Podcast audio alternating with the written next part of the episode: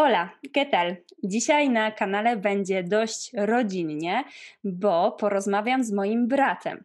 Ale mój brat okazuje się, że mieszka na Majorce. Przeprowadził się tam niedawno i podzieli się z nami e, swoim doświadczeniem, swoimi wskazówkami, e, które mogą Wam się przydać, jeżeli kiedykolwiek myślić, myśleliście i być może będziecie myśleli o tym, żeby do Hiszpanii się przeprowadzić. Cześć Michał. Cześć, dzień dobry. Hola. Hola, ¿qué tal? ¿Qué tal? Muy bien, ¿y tú?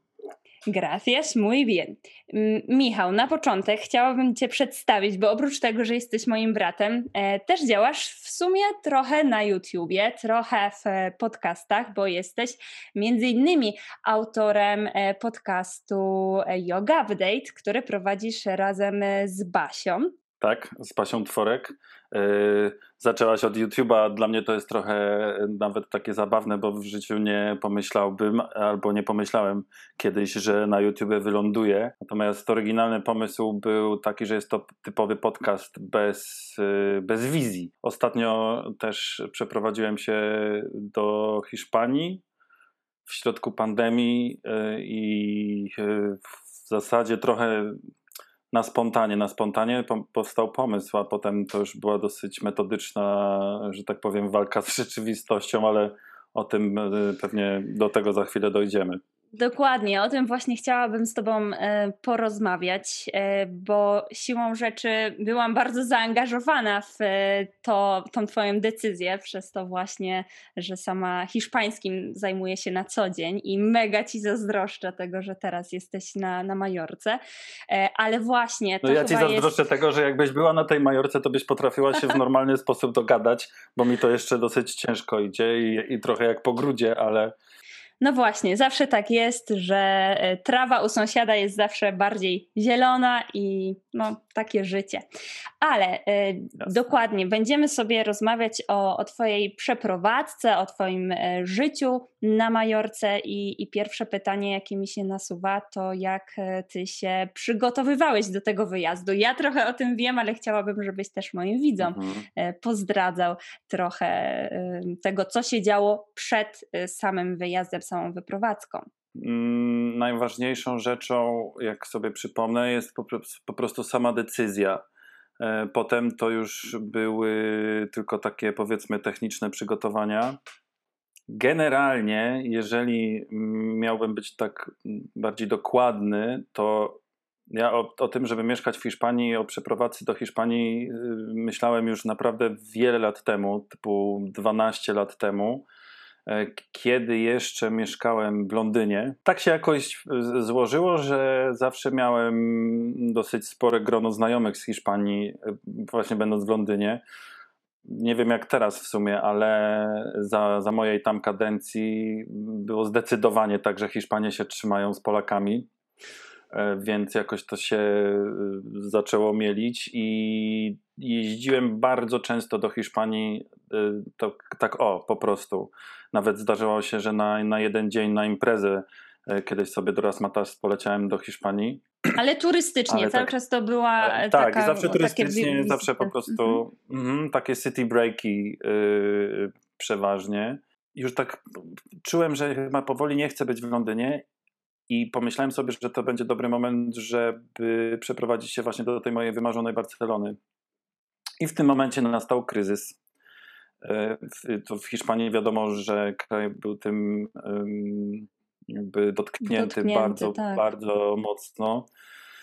E, więc wszyscy ci moi właśnie znajomi mówili, że stary, zapomnij, w ogóle nie rób tego teraz, bo tylko się zniechęcisz. A to były też inne czasy jeszcze, kiedy ja pracowałem w korpo i musiałbym wiesz, szukać sobie tam na miejscu pracy. Właśnie tam na tak. miejscu, a to było w zasadzie, no wszystkich zwalniali bardziej, a nie, ani nie zatrudniali. Więc sobie odpuściłem i tam z czasem przeprowadziłem się do Warszawy.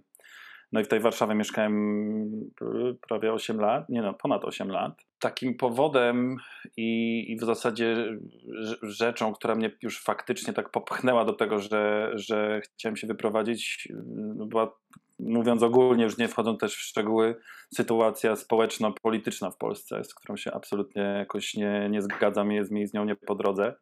I, I pamiętam taki moment, kiedy usiadłem sobie do kompa i jakby wiecie, nie? przeciągnąłem się i to co, co, co robię? Co teraz? Co, co, powinien, co teraz? I w zasadzie to znikąd przyszedł mi ten pomysł, żeby sprawdzić, jak stoją ceny, jeśli chodzi o wynajmowanie mieszkania e, na Majorce, ponieważ na Majorce byliśmy zresztą tak, razem. Tak. Dwukrotnie. Dwa razy, wcześniej. prawda? To, e, tak. tak. I tak jakoś sobie pomyślałem, że kurczę, może to będzie fajne miejsce, żeby tak się troszeczkę właśnie zchillować, oderwać od jakiejś tam powiedzmy rzeczywistości. I jakoś na to też się nakłada to, że jak pierwszy raz, ale to już tak naprawdę dawno temu, e, poleciałem do Hiszpanii na wakacje, to były takie też moje pierwsze wakacje samemu. Mm, na trzy tygodnie sobie po prostu pojeździłem po Katalonii i jeszcze do, do Walencji wtedy skoczyłem. E, to, to, pamiętam, że jak w tej Barcelonie wylądowałem, to było takie, że ojej, ja bym chciał w takim klimacie mieszkać, tam gdzie są palmy, I z jednej strony to może być takie, wiesz, takie romantyczne i w ogóle, bo nie masz tego w Polsce na co dzień. Ale ja tak sobie myślałem wtedy, że nie, że ja faktycznie yy, jakby cieplejszego klimatu potrzebuję. Tak. Yy, no więc wracając do tych cen mieszkań, kiedy zobaczyłem, że one no, są wyższe niż w Polsce, w Warszawie, ale nie jakoś tak zabijająco wyższe, to stwierdziłem, że może to w zasadzie będzie miało sens i że, że to się może udać. I, i, I wtedy zaczęło się takie już na serio szukanie mieszkania na idealiście. Jest strona idealista.com. Podlinkujemy I, wszystko w opisie, gdyby tak, ktoś miał ochotę taka, poszukać. Dokładnie. I to jest taka strona, na której się wszyscy ogłaszają i y, jakby prywatni właściciele i agencje, ponieważ ja jestem z pieskiem, i, i z tym psem musiałem się, się wyprowadzić, to to jest taki tip, że kiedy zaznaczasz na, na stronie, że jesteś ze zwierzęciem, no to wiadomo, że ilość ogłoszeń nagle drastycznie się zmniejsza i, i od wielu ogłoszeń odbiłem się y, i odesłano mnie z kwitkiem, bo z, z psem nie. Mhm. Ale z drugiej strony, ja tak samo pytałem się znajomych Hiszpanów, co, co zrobić, czy faktycznie na, na dzień dobry y, sobie te oferty, że nawet się z nimi nie kontaktować. Ale wszyscy mi mówili, że nie, że nie powinienem tak robić, że pisz, pisz po prostu do wszystkich, pisz, bo zawsze się może okazać tak, że jak to jest taki nieduży pies, to ktoś powie, że a dobra, w ogóle spoko.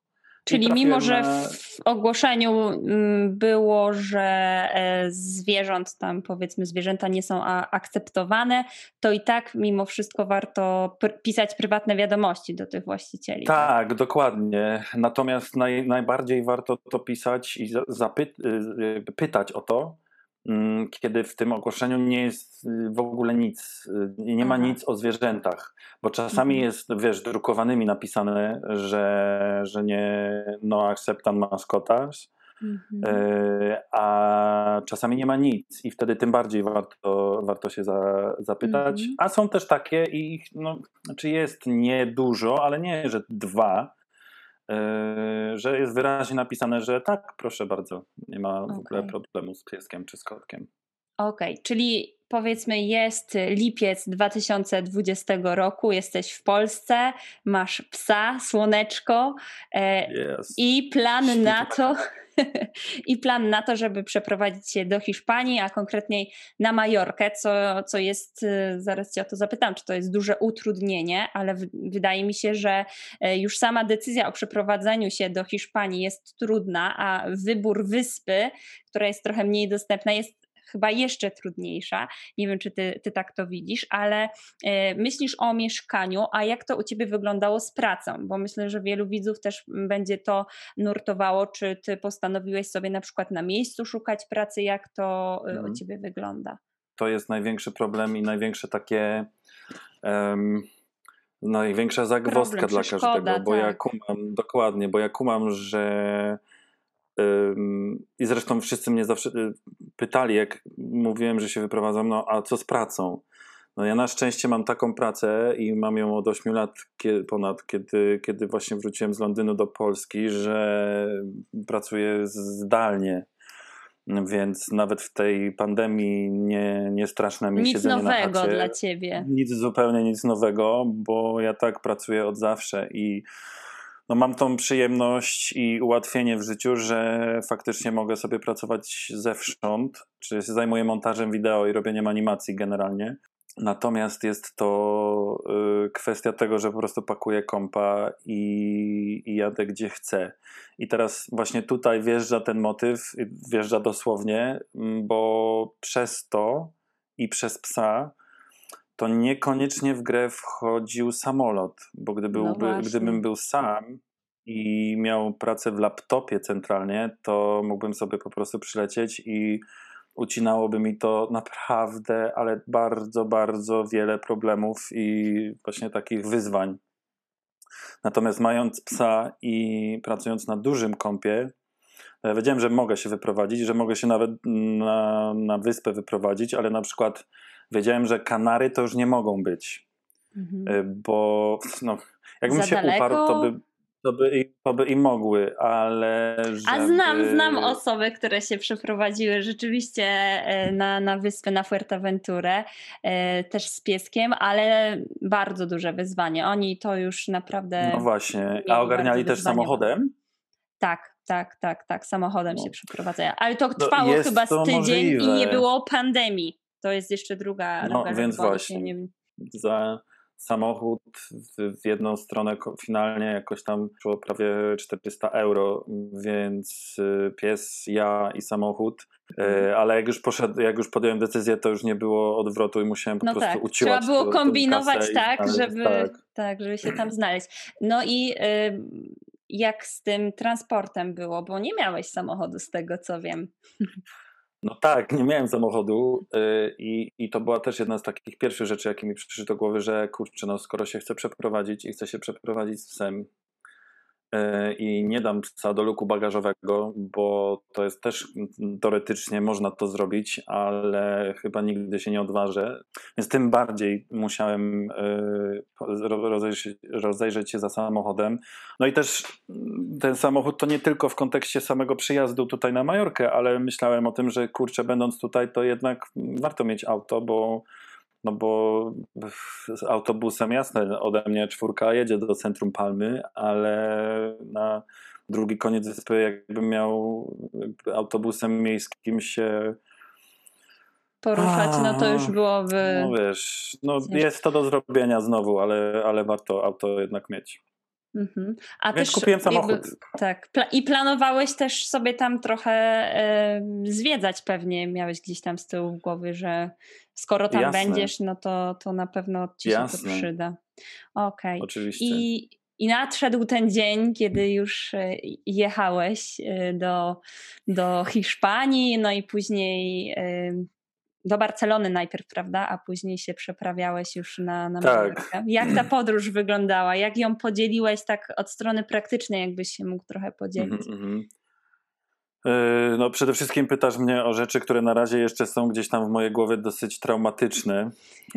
I mówię to zarówno żartując, jak i nie żartując, bo wymagało to tyle, tylu, tak jakby takiej koordynacji E, i przygotowań i tej niepewności, że ja mam wrażenie do dzisiaj, że po pierwsze trochę wyparłem to, co się działo, po drugie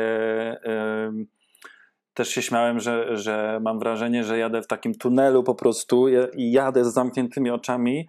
Jako, że to jest podróż bardzo długa, to musiałem wykminić jakiś postój gdzieś i na szczęście y, mamy kuzyna, który mieszka w Szwajcarii E, więc zostałem sobie w e, Curychu. Natomiast no, musiałem na jednym wdechu z naszego Ostrowa Wielkopolskiego mm, przez całe Niemcy po prostu pocisnąć do, e, do, do, tego Curychu, bo też nie bardzo można było się mm, wiesz, zatrzymywać. Wszystko było spoko. Miałem wrażenie, że jestem takim wiesz, ślimakiem który ma na sobie cały, cały domek dom. i wszystko, cały, do, cały swój dom, y, cały swój dobytek. jeszcze psa do tego. Teraz druga część musiała jeszcze nastąpić, czyli Curych, Majorka. W międzyczasie okazało się, że znowu we Francji nie bardzo się można zatrzymywać. W sensie nie mam, y, nie mógłbym noclegu nigdzie, y, w sensie wykupić jakiegoś, czy w hotelu, czy w hostelu, czy w motelu przy, przy mhm. jakiejś autostradzie. Bo obostrzenia. Tak, i to było też bardzo stresujące, takie, wiesz, co, codziennie sprawdzanie yy, i to tylko na rządowych, oficjalnych stronach, żebym, żebym się gdzieś nie, yy, jakby nie nadział na jakieś niesprawdzone informacje, bo to też powodowało mnie stres. Kolejnym jakby utrudnieniem było to, że w Hiszpanii robiło się coraz goręcej, jeżeli chodzi o pandemię. A najgorzej robiło się w Katalunii. Mm-hmm. Więc ja wiedziałem, że muszę przejechać przez Katalonię. Tak, bo wtedy się też gr- granice się zamykały między no, comunidades, prawda? Tak, między regionami tutaj w Hiszpanii, więc wcale nie było powiedziane, że przejechałbym, wiesz, w Barcelony do Walencji. Mhm. Ale i, i też do końca, jakby póki nie wjechałem, to nie byłem pewien, czy mm, granica państwa, czyli Francji, w sensie Hiszpanii z Francją, nie będzie zamknięta, skoro inne są zamknięte. I teraz jedne źródła podawały tak, drugie źródła nic nie mówiły. Kiedy jeszcze we Francji jechałem, wiesz, na autostradzie jak, jak zwykle dosyć spory ruch, ale już na tej powiedzmy ostatniej prostej, do przejścia granicznego, tam się jakoś bardzo cicho zrobiło. Tam po prostu pojedyncze auta jechały, więc miałem wrażenie, że kurczę, być może faktycznie zamknięta y, ta granica. Jechały tylko ciężarówki od czasu do czasu, a tak to puściutko. I ty po prostu. I ja z psem i z tym wszystkim na, na plecach. Dobytkiem. Tak. Y, I kiedy nade mną po prostu przeleciała wielka tablica z napisem Espania, to miałem ochotę płakać, po prostu wiesz, taki stres mi po prostu puścił, ale to jeszcze nie wszystko, bo musiałem jeszcze jakby wjechać faktycznie do, do państwa. No i w pewnym momencie yy, patrzę, że zaczyna się robić jakby korek z tych ciężarówek. Więc mówię, o nie, czyli jednak jest, jest jakaś blokada, sprawdzają coś ale i faktycznie było tak, tylko że nie, to nie była żadna blokada, tylko jakby zwężyła, policja zwęziła y, autostradę do jednego pasa. Y, no i policjant tylko robił pasza, pasza. Nie pytałem, nie zatrzymywałem się, jedź, po prostu jedź.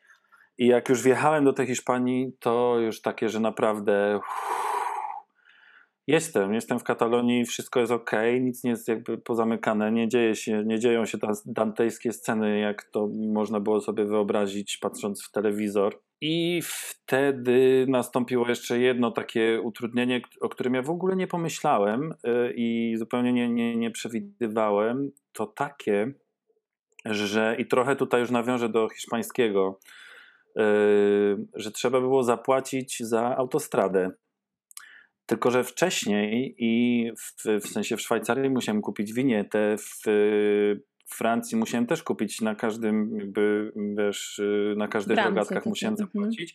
Tak, na, na, na bramce i płaciłem kartą i jakby w ogóle mi nie przyszło do głowy, że powinienem mieć gotówkę. Zupełnie nie miałem nic gotówki ze sobą.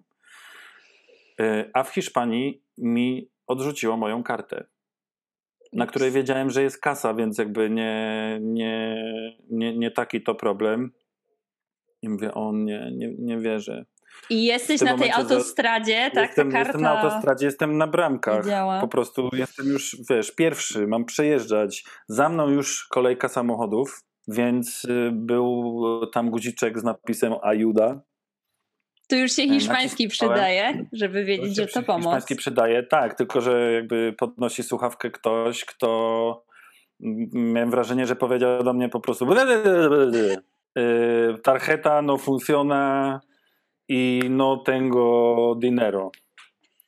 Y, jeszcze wtedy nie pamiętałem, jak się mówi efektivo. I patrzę, idzie typ. Okej, okay. no więc typ przyszedł z terminalem. Yy, wbił tam, to było typu 13 euro. Yy, zapłaciłem terminalem i, i spoko. I poszło. Czyli trzeba mieć ze sobą gotówkę, jakby co.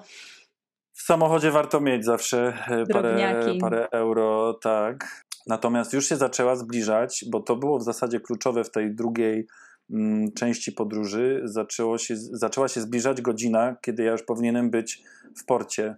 W centrum. Gdzie, w, w, w centrum, no ale w, w, centrum Barcelony, gdzie, gdzie jest port, gdzie musisz odebrać też kartę na samochód, jakby zamienić swoją kartę, mm, jakby bilet. O, bilet mhm. zamieniasz na kartę pokładową i kartę samochodową.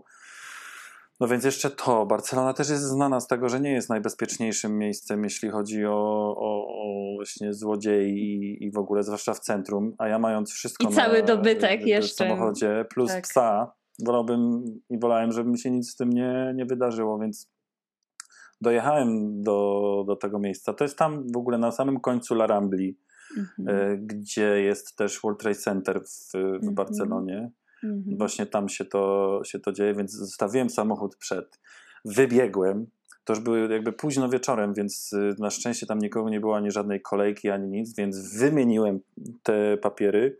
Wytłumaczyła mi pani, gdzie pojechać i na półtorej godziny przed odpłynięciem, czyli tak jak w zasadzie było na mm, bilecie, y, zaparkowałem jako pierwszy przed wjazdem na prom dostałem swoją kajutę, bo miałem wykupioną kajutę, żeby móc z psem sobie. I znowu taki tip: można mm, mieć psa zarówno właśnie w takiej jakby dedykowanej klatce, gdzie zwierzęta mogą iść i to kosztuje oczywiście dużo mniej, a można sobie wykupić kajutę z psem. Mhm. Jaki to jest mm, koszt, pamiętasz? O, nie pamiętam, ale chyba typu 30 euro więcej, okay. więc okay. to też nie jest jakiś majątek, że dwa razy cena czy coś, tylko, mhm. tylko trochę więcej. Jeszcze ta jest, podróż do y, Palmy cię czekała przez całą Majorkę. Jeszcze, tak, to jest, ja wiem, 60 kilometrów, ale na szczęście autostradą i w nocy, więc to była tak naprawdę no, parę minut, nie, mhm. nawet nie godzina. Mhm. Ale działo się to o czwartej rano i teraz już prawie ostatni y, jakby puzzle w tym wszystkim to to, to że tutaj już wtedy było to kodekeda, czyli godzina policyjna. Będę w Alcudi o czwartej rano, a do szóstej jest godzina policyjna. No i pani na infolinii powiedziała mi, że z biletem to w ogóle nie powinno być problemu, żebym się nie przejmował i tak dalej. Pewnie, pewnie ma rację, bo nie będę jedynym przecież, więc to też nie no tak, tak że, inni też przyjadą. że faktycznie dzień nie może być poza domem już zupełnie, bez jakby mając powód. Mm, no więc zgodnie z rozkładem dobiliśmy do, do Majorki, wysiedliśmy, wy, wyjechałem z, z promu w, w Alcudi, dojechałem około godziny piątej. No i około właśnie tej piątej znalazłem gdzieś parking mm, przy, przy domu, który już miałem przyklepany i ugadany z właścicielem. No ale teraz właściciel nie mógł przyjść do mnie z tym kluczem, nawet jeżeli by chciał o, o tej piątej, byłby tak miły i po prostu przyjechał, no to nie mógł, więc ja znowu sobie uciąłem krótką drzemkę w samochodzie i w zasadzie tak wyglądała moja podróż, a potem to już po prostu było ogarnianie mieszkania i tak dalej.